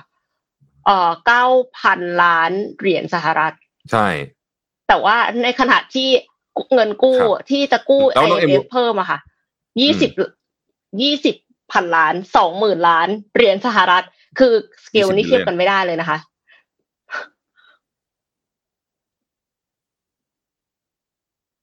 อืมแล้วร้อยฝั่งมาอียิปต์เนี่ยนะครับไปหา ไอ เอ็ม เอฟ มาทั้งหมดเนี่ยสี่รอบแล้วนะครับในหกปีที่ผ่านมาคือเยอะมากอะเยอะมากจริงๆนะฮะเพราะฉะนั้นต้องจับตานะครับอียิปต์นี่เป็นอีกประเทศหนึ่งที่มีโอกาสเกิด crisis อารมณ์แบบคงไม่ถึงศรีลังกาแต่ไม่แน่นะไม่แน่ของพวกนี้มันไม่แน่นะครับก็ต้องจับตาดูนะฮะเพราะว่าถ้าเป็นแบบนี้เนี่ยนะฮะถ้าอียิปต์ล้มนะถ้าอียิปต์มีปัญหาขึ้นมาเนี่ยมันจะส่งผลกระทบต่อภูมิภาคนั้นแน่นอนนะครับก็แล้วมันก็คงจะลามไปที่อื่นด้วยนะฮะปีนี้ emerging market นี่เนี่ย emerging market เนี่ยน่ากลัวจริงนะฮะน่ากลัวมากคือมันมันหลายอย่างเองมันผสมกันเงินอ่อนใช่ไหมน้ำมันก็แพงนำเข้าของสินค้าก็แพงคือทุกอย่างแพงหมดใช่ไหมฮะใช่เอ่ออียิปต์นี่ยังโชคดีนะทรัพยากรเยอะนะฮะอียิปต์ทรัพยากรเยอะแต่ว่าก็นี่แหละมันก็ต้องถูกบริหารจัดการอย่างมีประสิทธิภาพด้วยครับอ่ะเชิญเอ็มต่อเลยครับค่ะอ่าไปที่เรื่องของคนทำธุรกิจกันบ้างค่ะเป็นเรื่องของนักธุรกิจรุ่นใหม่นะคะในปัจจุบันเนี่ยก็เห็นคนทำธุรกิจกันเยอะมากๆเลยบางคนก็ทำเป็น second job ใช่ไหมคะบางคนก็เลือกที่จะออกมาจากงานประจำแล้วก็ตั้งธุรกิจเองบางคนก็เลือกที่จะไม่สานต่อธุรกิจครอบครัวแล้วก็มาเปิดธุรกิจเองแต่ว่าแน่นอนว่าการทำธุรกิจในปัจจุบันเนี่ยเป็นเรื่องที่ไม่ง่ายทั้งสภาพแวดล้อมธุรกิจที่เปลี่ยนไปแล้วก็คู่แข่งก็เยอะขึ้นมากเพราะใครๆก็สามารถกระโดดเข้ามาทำธุรกิจได้นะคะแถมการแข่งขันทั้งช่องทางออนไลน์และออฟไลน์ก็ดุเดือดมากหนีไปออนไลน์ก็ยิ่งดุเดือดใหญ่เลยนะคะทำให้เจ้าของธุรกิจโดยเฉพาะคนที่มาเปิดของตัวเองเนี่ยก็ต้องหากลยุทธ์มาสู้กับคู่แข่งอื่นๆในตลาดนะคะเอ็มก็ปาดเหงื่อเหมือนกันนะคะล่าสุดเนี่ยพี่แท็บก็ไปสัมภาษณ์ ซี อี โอ อายุน้อยท่านหนึ่งค่ะที่เลือกที่จะไม่สานต่อธุรกิจของครอบครัวอย่าง เอ เอ เอส Auto Service และก้าวออกมาทำธุรกิจของตัวเองค่ะนั่นก็คือคุณ Giggyซี อี โอ จากแบรนด์ Giggy Official Thailand ซึ่งเป็นอาหารเสริมเพื่อสุขภาพค่ะตลาดนี้เนี่ยเรียกได้ว่าเป็นตลาด Red Ocean นะคะที่มีการแข่งขันกันอย่างดุเดือดในปัจจุบันแต่คุณ Giggy ก็นำแนวทางการตลาดแบบ Purple Cow Marketing หรือวัวสีม่วงมาใช้เพื่อที่จะสร้างความแตกต่างให้กับธุรกิจในตลาดแบบ Red Ocean แต่ว่าใครที่ฟังแล้วไม่รู้ว่า Purple Cow Marketing คืออะไรซี อี โอ อายุน้อยท่านนี้ค่ะมีแนวทางการทำธุรกิจในยุคนี้อย่างไรบ้างก็สามารถเข้าไปรับฟังได้ในรายการ Mission to the Moon เอพิโซด หนึ่งพันเจ็ดร้อยสิบสาม เอพิโซดเยอะมากแล้วพี่พี่อัพคลิกลิงก์ในคอมเมนต์ด้านล่างได้เลยค่ะอืมโอ้โห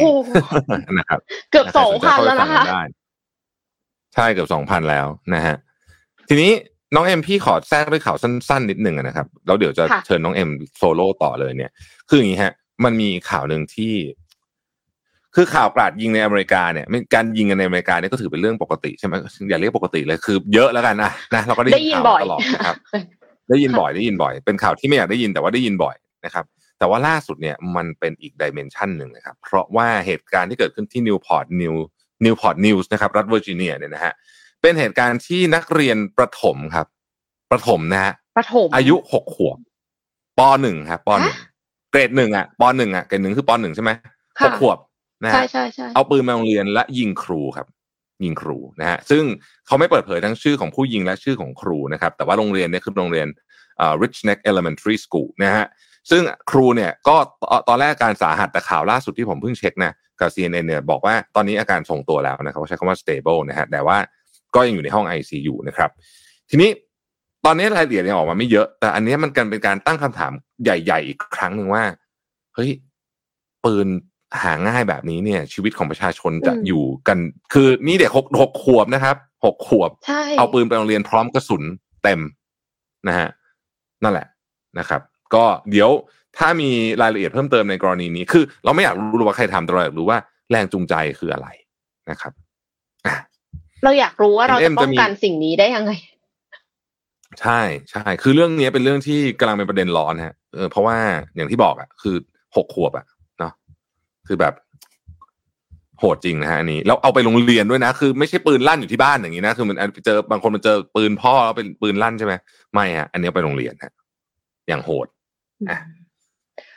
ค่ะเอ็มกลับมาที่ข่าวเกี่ยวกับเรื่องยานพาหนะสักนิดนึงนะคะรถ อี วี ก็อย่างที่ทุกท่านทราบกันดีนะคะว่ารถ อี วี ตอนนี้เนี่ยเป็นที่นิยมมากนะคะในประเทศไทยพอ Tesla มาเปิดตัวปั๊บโอ้โหยอดจองแซง Motor Expo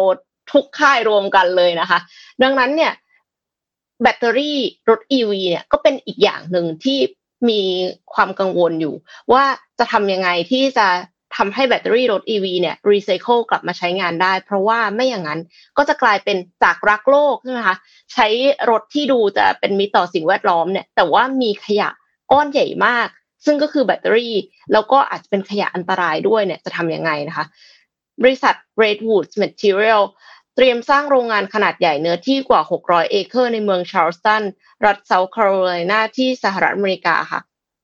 ภายในโรงงานขนาดใหญ่นะคะก็ถูกออกแบบมาเพื่อใช้รีไซเคิลแบตเตอรี่พลังงานรถยนต์พลังงานไฟฟ้าโดยเฉพาะโดยคาดว่าจะรองรับปริมาณรถยนต์พลังงานไฟฟ้าแบตเตอรี่ที่หมดอายุการใช้งานได้มากกว่าหลายล้านคันต่อปีค่ะจะทำให้ลดปริมาณการนำเข้าแบตเตอรี่จากต่างประเทศได้จำนวนมหาศาลนะคะ Redwood Materials เนี่ยได้ลงทุนไปเป็นมูลค่ากว่า สามพันห้าร้อย ล้านดอลลาร์สหรัฐค่ะหรือประมาณหนึ่งแสนสองหมื่น กว่าล้านบาทค่ะแล้วก็ประกาศรับสมัครงานมากกว่า หนึ่งพันห้าร้อย ตำแหน่งอาท่ามกลาง Tech Giants Layoff Redwood Materials เนี่ยประกาศรับสมัครงานกว่า หนึ่งพันห้าร้อย ตำแหน่งนะคะพลังงานไฟฟ้าที่ใช้เนี่ยภายในโรงงานก็มาจากพลังงานสะอาดตะกี้นี้น่าจะเห็นภาพที่เป็นโซล่าร์พาเนลอยู่ข้างบนอยู่ข้างบนอ่าโรงงานใช่ไหมคะแล้วบริษัทเนี่ยเขาก็เชื่อมั่นว่าแผนการเนี้ยจะช่วยลดการปล่อยก๊าซคาร์บอนไดออกไซด์จากขั้นตอนการผลิตแบตเตอรี่ลงได้กว่า แปดสิบเปอร์เซ็นต์ เมื่อเปรียบเทียบกับรูปแบบวิธีการผลิตแบตเตอรี่แบบเดิมที่ใช้งานกันอยู่ค่ะบริษัทคาดว่าจะก่อสร้างจน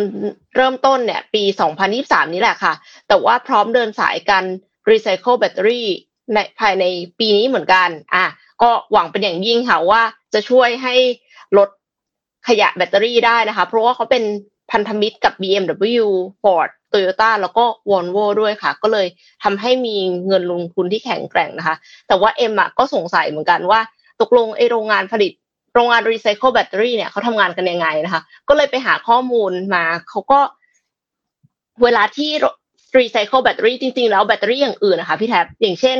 ในโน้ตบุ๊กอย่างเงี้ยมันก็มีแบตเตอรี่เหมือนกันแล้วก็คือมันก็สามารถที่จะเอาไปรีไซเคิลในโรงงานแบบเนี้ยเหมือนกันแต่ปัญหาอย่างนึงของมันคือบางอย่างที่อยู่ในแบตเตอรี่มันติดไฟได้ค่ะ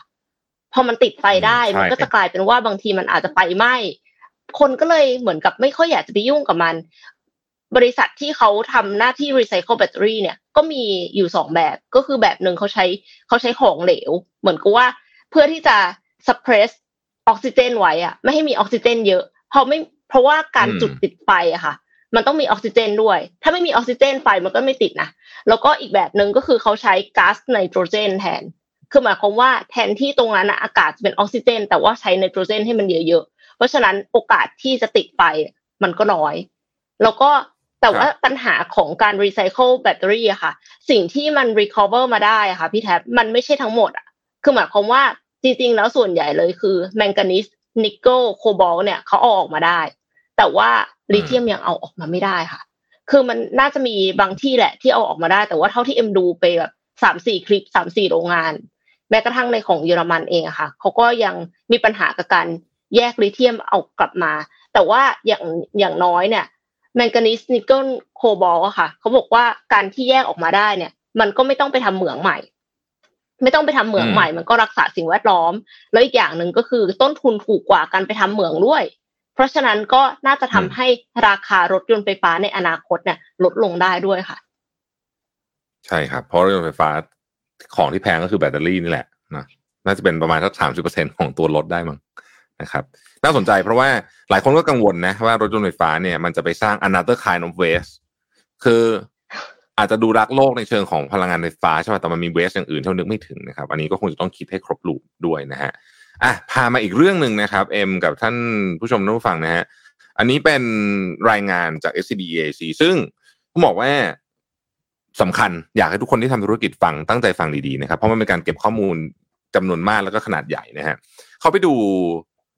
analyze แล้วกันนะครับงบการเงินของบริษัทจดทะเบียน หนึ่งแสนหนึ่งหมื่น รายนะฮะย้อนหลังมาปีสองพันสิบเจ็ดก็คือก่อนโควิดนะฮะ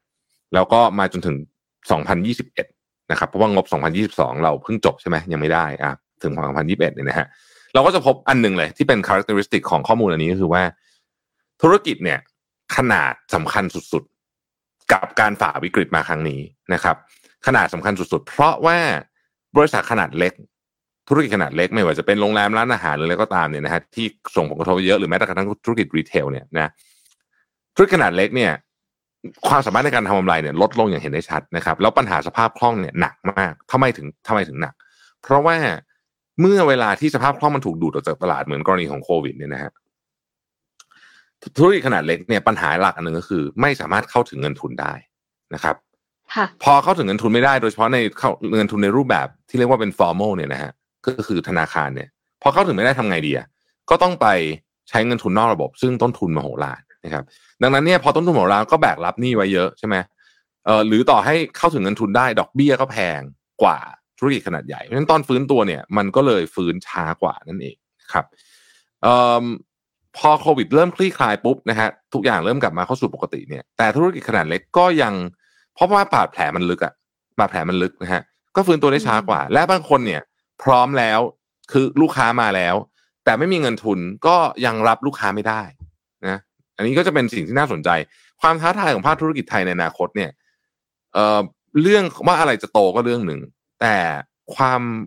มความไม่ uneven อ่ะเขาใช้ว่า uneven อ่ะคือมันไม่เท่าเทียมสูงอ่ะนะฮะและไม่ทั่วถึงด้วยเนี่ยจะทำให้ธุรกิจขนาดเล็กเนี่ยมีความเสี่ยงมากกว่านะครับความช่วยเหลือจากภาครัฐควรจะมีไหมต้องมีแต่ในเนี้ยเขาบอกว่าควรจะเฉพาะเจาะจงมากกว่านี้นะควรจะเฉพาะเจาะจงมากกว่านี้ซึ่งมีอะไรบ้างยกตัวอย่างเช่นถ้าสมมติจะช่วยเหลือเรื่องต้นทุนผู้ประกอบการนะครับจะช่วยค่าไฟอ่ะอุดหนุนพลังงานอย่างเงี้ยก็ควรอุดหนุนเฉพาะรายเล็กพอเพราะว่าเราไม่มีเงินอุดหนุนหมดอยู่แล้วนะครับหรือกระตุ้นเศรษฐกิจก็ควรจะทำเฉพาะกลุ่มอาทิเราเที่ยวด้วยกันเนี่ยให้เฉพาะโรงแรมขนาดเล็กที่เป็นโรงแรมแบบคืออย่างนี้ช่วงก่อนอันนี้โรงแรมสี่ดาวห้าดาวหรือโรงแรมขนาดเล็กที่เป็นโรงแรมบูติกแพงๆคือละ หนึ่งหมื่น สองหมื่น สามหมื่น เนี่ยนะเขาโอเคเพราะว่ากำลังซื้อที่กลับมาช่วงแรกเป็นกำลังซื้อที่อยากจะไปโรงแรมพวกนี้อยู่แล้วนะฮะแต่ธุรกิจขนาดเล็กกว่านั้นหรือว่าโรงแรมที่เป็นราคาถูกสองดาวสามดาวเนี่ยเขาเหนื่อยมากนะเพราะฉะนั้นก็เป็นไปได้ไหมที่การกระตุ้นเศรษฐกิจเช่นเราเที่ยวด้วยกันเนี่ยจะไม่ปูโครมละแต่ว่าโฟกัสเฉพาะบางธุรกิจเท่านั้นนะครับทีนี้เจ้าตัวผู้ประกอบการเองก็ต้องทำอะไรหลายอย่างเหมือนกันเพื่อที่จะผ่านวิกฤตครั้งนี้ไปได้นะครับอันที่หนึ่งก็คือว่ารักษาเสถียรภาพของธุรกิจควบคู่กับการบริหารความเสี่ยงพี่พูดมาตลอดเลยนะว่าจริงๆอ่ะปีนี้ปีสองปีนี้คนที่จะเติบโตอยู่ได้และแข็งแกร่งเนี่ยอาจจะไม่ใช่คนที่มีแบบโอ้อินโนเวชันอะไรใหม่เยอะแยะแต่คือคนที่บริหารความเสี่ยงและบริหารต้นทุนเก่งเออคือจะคนจะคนที่อยู่ได้คือมีกำไรและสามารถรักษากระแสเงินสดไว้ได้นะครับอันที่สองคือเรื่องของ customer centric โดยการนำ data เข้ามาใช้วิธีการหนึ่งในการลดต้นทุนก็คือการทำไงก็ได้ให้เราไม่ต้องหว่านทรัพยากรเราลงไปถึงคนที่เขาไม่ใช่ target ลูกค้าของเราเราก็ต้องเข้าใจลูกค้าเราคือใครแล้วก็นำ data มาใช้ว่าเขาอยู่ตรงไหนจะใช้ยังไงให้เกิดประโยชน์มากที่สุดนะครับอันที่สามคือปรับโมเดลธุรกิจให้สอดคล้องกับโลกที่เปลี่ยนไปนะฮะอันนี้พี่ก็พูดบ่อยเหมือนกันว่าเอ่อยกตัวอย่างร้านอาหารแล้วกันนะคนเห็นภาพชัดๆนะครับสมัยก่อนเนี่ยเอ็มร้านแถวบ้านเราอ่ะใช่ไหมก็คือจะแข่งขันกับร้านใกล้ๆบ้านใกล้ๆบ้านเราหมดเลยถูกไหมหมายถึงว่าใช่ค่ะสมมุติว่าเนี่ยเราอยากกินข้าวแถวบ้านเนี่ยเดินไปหน้าปากซอยอ่ะมันก็อยู่ระแวกเดียวกันถูกไหมอ่ะเราก็จะเนี่ยก็จะมีร้าน สี่ห้า ร้านให้เลือกอะไรแบบนี้นะฮะแต่ตอนนี้มันไม่ใช่แล้วนะร้านก๋วยเตี๋ยวหน้าบ้านเราตอนนี้นะฮะมุมนึงคู่แข่งของเขาเนี่ยคือร้านประมาณสักห้าหรือเจ็ดกิโลรอบบ้านเราเนี่ยเพราะว่าเรากด delivery ได้ใช่ไหมในขณะเดียวกันถ้าเขามองเห็นโอกาสนี้เขาก็สามารถเป็นคู่แข่งของร้านที่อยู่ไกลจากเขาเจ็ดกิโลสิบกิโลได้เช่นเดียวกัน ราะฉะนั้นนี่คือ landscape มันเปลี่ยน business ก็เลยต้อง transform ในกรณีของร้านอาหารเนี่ยคำถามก็คือว่าประสิทธิภาพในการทำอาหารส่ง delivery สมมุติเนี่ยนะฮะคุณทำได้ดีขนาดไหนแล้ววันนี้ต้องตั้งคำถามแบบนี้เลยนะเออนะฮะหรือธุรกิจโมเดลใหม่ๆเช่นสมัยก่อนเนี่ยเวลาคนชอบทำอาหารอยากเปิดร้านอาหารก็ต้องเปิดร้านใช่ป่ะแต่ปัจจุบันเนี่ยหลายคนเนี่ยขายของดีมาเพื่อนพี่คนหนึ่งเนี่ยทำไออาหารสุขภาพอะนะฮะไม่มีหน้าร้านนะครับคือทำที่บ้านนะฮะแต่ว่าร้าน delivery นี่คือขายดีมากนี่ก็เป็น business model แบบเหมือนกันนะครับสุดท้ายคือการลงทุนเพื่ออนาคตการลงทุนเพื่ออนาคตเนี่ยคือทำยังไงก็ได้เราจะต้องเพิ่ม productivity ขององค์กรให้ได้นะครับนั่นก็คือการลงทุนในการเทรนพนักงานการลงทุนการนำเทคโนโลยีใหม่ๆเข้ามาใช้อะไรอย่างเงี้ยนะฮะประกอบกันทั้งหมดทั้งมวลนี้เนี่ยก็จะช่วยให้ธุรกิจของเราฟื้นตัวได้แต่อย่างว่าแหละมันพูดง่ายเหมือนกันแต่ว่ามันทำยากนะครับระยะยาวความเสี่ยงของเศรษฐกิจไทยนี่ไม่เกี่ยว เอส ซี ดี อี เอ ซี แล้วนะเดี๋ยวเดี๋ยวเขาจะเดี๋ยวเติมไปเติมมาจะงงว่าไม่ไม่อยู่ในรายงานนะครับแต่พี่พูดเองนะฮะความเสี่ยงเศรษฐกิจไทยใน long term เนี่ยน่ากลัวมากคือปีนี้จะเป็นปีที่ไม่แย่นะครับต้องบอกก่อนปีนี้แย่ไม่แย่แต่ละน่ากลัว long term เพราะอะไรหนึ่งเราติดกับดักรายได้ปานกลางมานานมากแล้วและดูทรงจะออกไม่ได้เพราะเรายังเพิ่ม productivity ในในเชิงนัยสำคัญไม่ได้ไปดูอย่างมาเลเซียเนี่ยสิบปีที่ผ่านมามาเลเซียเนี่ยพัฒนาไปเยอะมากนะถ้าใครไปมาเลเซียล่าสุดจะรู้เลยว่าเฮ้ยมาเลเซียน่าเก่งนะฮะเพราะฉะนั้นเราถ้าเราหลุดออกจากกับดักรายได้ปานกลางไม่ได้จะเกิดอะไรขึ้นเราเนี่ยนอกจากจะหลุดกับดักรายได้ปานกลางไม่ได้แล้วเนี่ยเรายังเป็นสังคมผู้สูงอายุด้วยคืออย่างเวียดนามอ่ะเขารายได้ต่ำกว่าเราก็จริงแต่ว่าประเทศประชากรเขาว่าหนุ่มมากหนุ่มสาวมากใช่ไหมของเรามันไม่ใช่ไงมันก็รายได้ปานกลางด้วยแล้วก็เป็นสังคมผู้สูงอายุด้วยเนี่ยอันนี้จะยุ่งมากนะครับเพราะฉะนั้นกลยุทธ์ในการวางแผนประเทศต่อจากนี้จึงสำคัญมากเพราะนี่คือหัวเรี่ยวหัวต่อจริงๆเราเจอโควิดไปสองปีเปิดมาสองพันยี่สิบสามเนี่ยเราต้องตั้งคำถามว่าเอประเทศไทยเองเนี่ยจะทำยังไงให้ศักยภาพการแข่งขันของเราเนี่ยมองไปที่เป้าว่าทำยังไงจะเป็นประเทศรายได้สูงให้ได้เป็นประเทศพัฒนาแล้วให้ได้ซึ่งนี่คือความฝันของคนไทยมาหลายยุคหลายสมัยนะแต่ว่ายังทำไม่ได้เพราะฉะนั้นเราก็ต้องไปดูว่าประเทศอย่างเกาหลีใต้ซึ่งเขาเขาเคยจนกว่าเราอ่ะเขาเคยมาดูงานประเทศเราอ่ะนะฮะวันนี้ทำไมเขาถึงเป็นประเทศพัฒนาแล้วได้ก็ต้องไปดูว่าเขาทำยังไงอ่ะอ่ะค่ะเอ่อเรากลับมาที่หัวข้อ Morning Talk กันสักนิดนึงแล้วกันนะคะว่าแต่ละท่านมีความเห็นกันว่าอย่างไรบ้างนะคะธุรกิจแบบใดน่าจะเติบโตได้ในปีสองพันห้าร้อยหกสิบหกค่ะมีหลายท่านเนี่ยบอกว่าเป็นธุรกิจสุขภาพค่ะ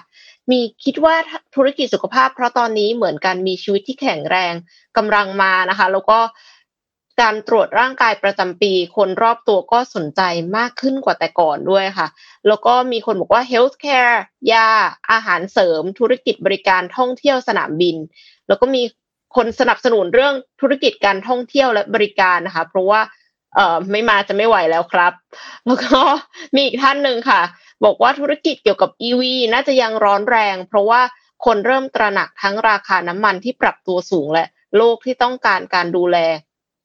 อีกกลุ่มน่าจะเป็นการท่องเที่ยวที่มาจากการเปิดประเทศค่ะแล้วก็มีคนโหวตเพิ่มนะคะเป็น healthcare ธุรกิจท่องเที่ยวและเกี่ยวเนื่องกับการท่องเที่ยวเช่นบริการเดินทางต่างๆแล้วก็มีอีกท่านนึงบอกว่า health and wellness